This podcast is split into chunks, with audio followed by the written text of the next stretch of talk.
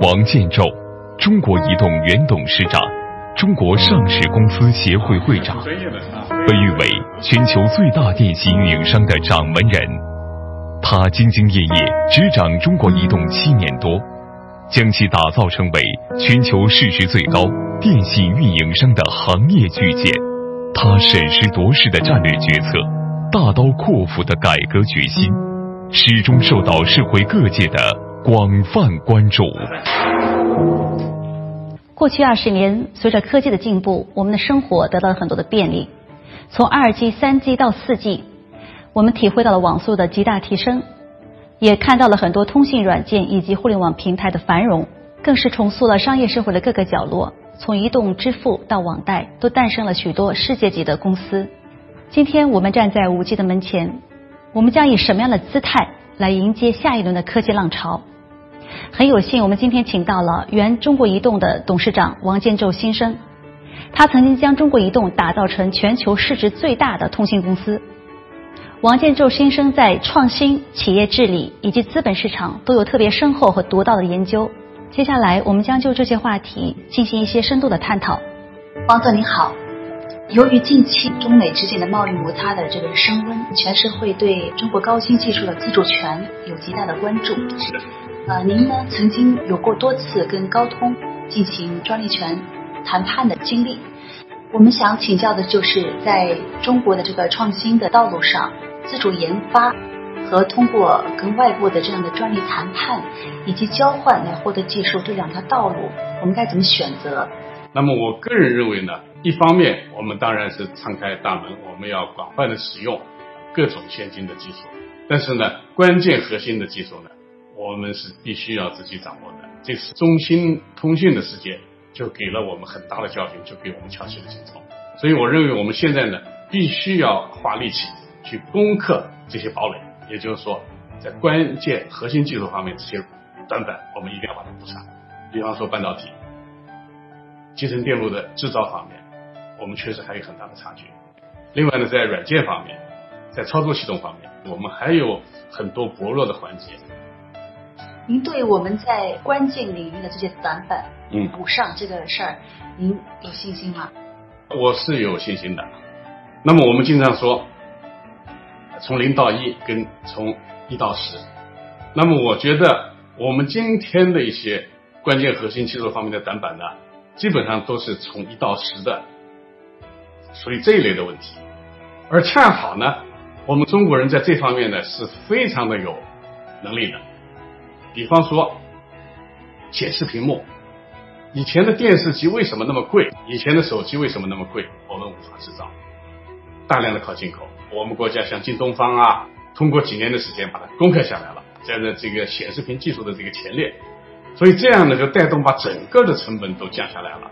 当时我们也觉得这个显示技术是很难的，但是经过努力，现在觉得不是一个问题了。那么今天我们看这个集成电路很难，但是当我们掌握以后，我们也会觉得我们是可以做到这一点的。通信行业经历了一系列的这个技术的迭代，嗯，从之前的二 G、三 G、四 G 到即将发生的五 G，对，在这种情况下呢，大家也了解到有公司估计，他认为到二零三五年。五 G 的这个技术能带来的这个全球范围的这么一个经济的效益呢，估计大概是十二点三万亿美元这样的一个规模。嗯。前瞻的看，您认为中国在这个里面，嗯，它的这个呃未来的这个影响力大概是什么样的一个状况？我在退休以后呢，呃，全球移动通信协会呢邀请我担任那个高级顾问 （Senior Advisor），所以我也很关注这方面的情况。一 G 的时候，我们完全没有技术的。一 G 的时候，我就经历了，所有的网络设备、所有的手机全部是进口的。到了二 G 情况就不一样了。二 G 呢，中兴、华为已经开始出来了，但是二 G 最大的问题呢，我们没有自己的技术，几乎没有自己的专利。到了三 G 以后呢，第一呢，中兴、华为他们在全球的设备制造的份额呢。快速的提升，那么同时值得一提的呢，我们开始有了自己的技术，我们中国提出的 TD-SCDMA 成为国际标准之一。那么中国移动呢，也建立了 TD-SCDMA 的网络。四 G，也就是我们所说的 LTE 的时代，那这个变化就更大了。那么到了五 G 以后呢，我觉得又有了进一步的提升。表现呢，第一呢，在标准化方面，我们的话语权很大。在国际组织制定标准当中，我们至少有三十多个人担任了很重要的职位。每次讨论标准，我们有很大的发言权。一方面，我们这个市场份额大；一方面，我们的技术水平也提升了。这是从标准的角度。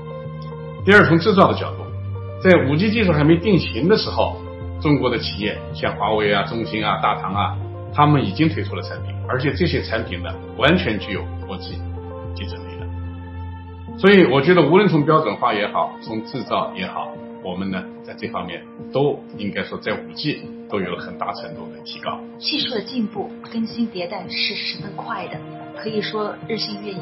嗯，那您看到过诺基亚，也看到过黑莓手机，对，从繁盛到衰微，嗯，这样的一个过程。当然，您也看到了华为，它呢非常注重研究，嗯最后也非常的成功。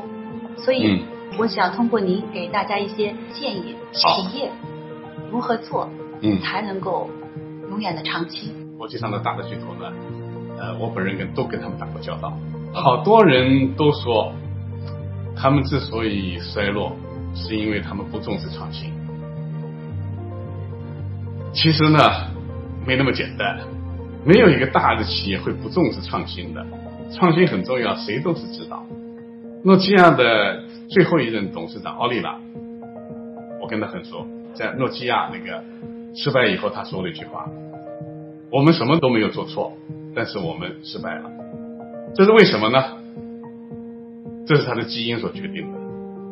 诺基亚的基因决定了它只能在话音的时代，在短信的时代如鱼得水。当移动通信进入了互联网时代，进入了移动互联网时代以后，尽管他很努力，但是他的基因适应不了。我记得十几年前，我见到任正非先生的时候。他们刚刚完成了一个流程的建设，那么他跟我说，有了这个流程，我们就不害怕了。今天电信好，我们干电信，我们可以成为一家一流的电信公司。明天说电信市场不好了，我们改行，我们生产拖拉机，我们也能生产出全世界最好的拖拉机来。它的基因，它的机制是基础，有了基础。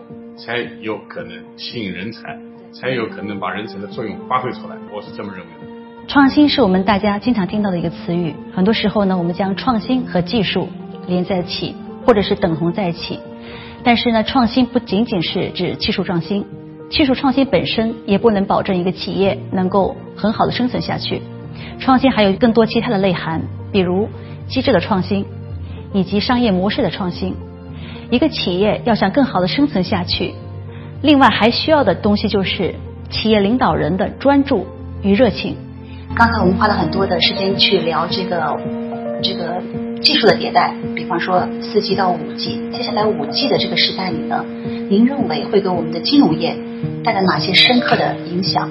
嗯，现在的这个从技术角度来看呢，我觉得五 G 对这个金融界。至少啊会有这些变化。第一呢，这个速度加快了，就以那个我们的数据速率加快，那么变成一个金融的服务呢，就是我们移动支付的交易的速度会大大加快，至少加快二十倍吧。我觉得这个呃五 G 和人工智能跟金融结合，会产生很多新的一些业务。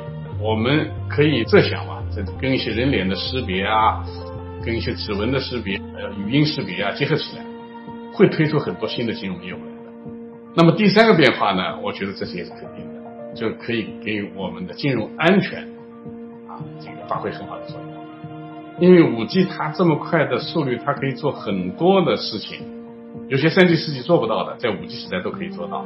那么，这就是从技术上可以支撑科技与金融的关系。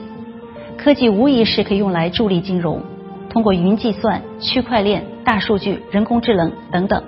但同时，金融本身的强大和发展，反过来也可以反哺科技的发展。金融的发展和资本市场的完善，从另外一个角度来说，他们可以更好的助力于企业帮助分配资源使得企业更好的成长。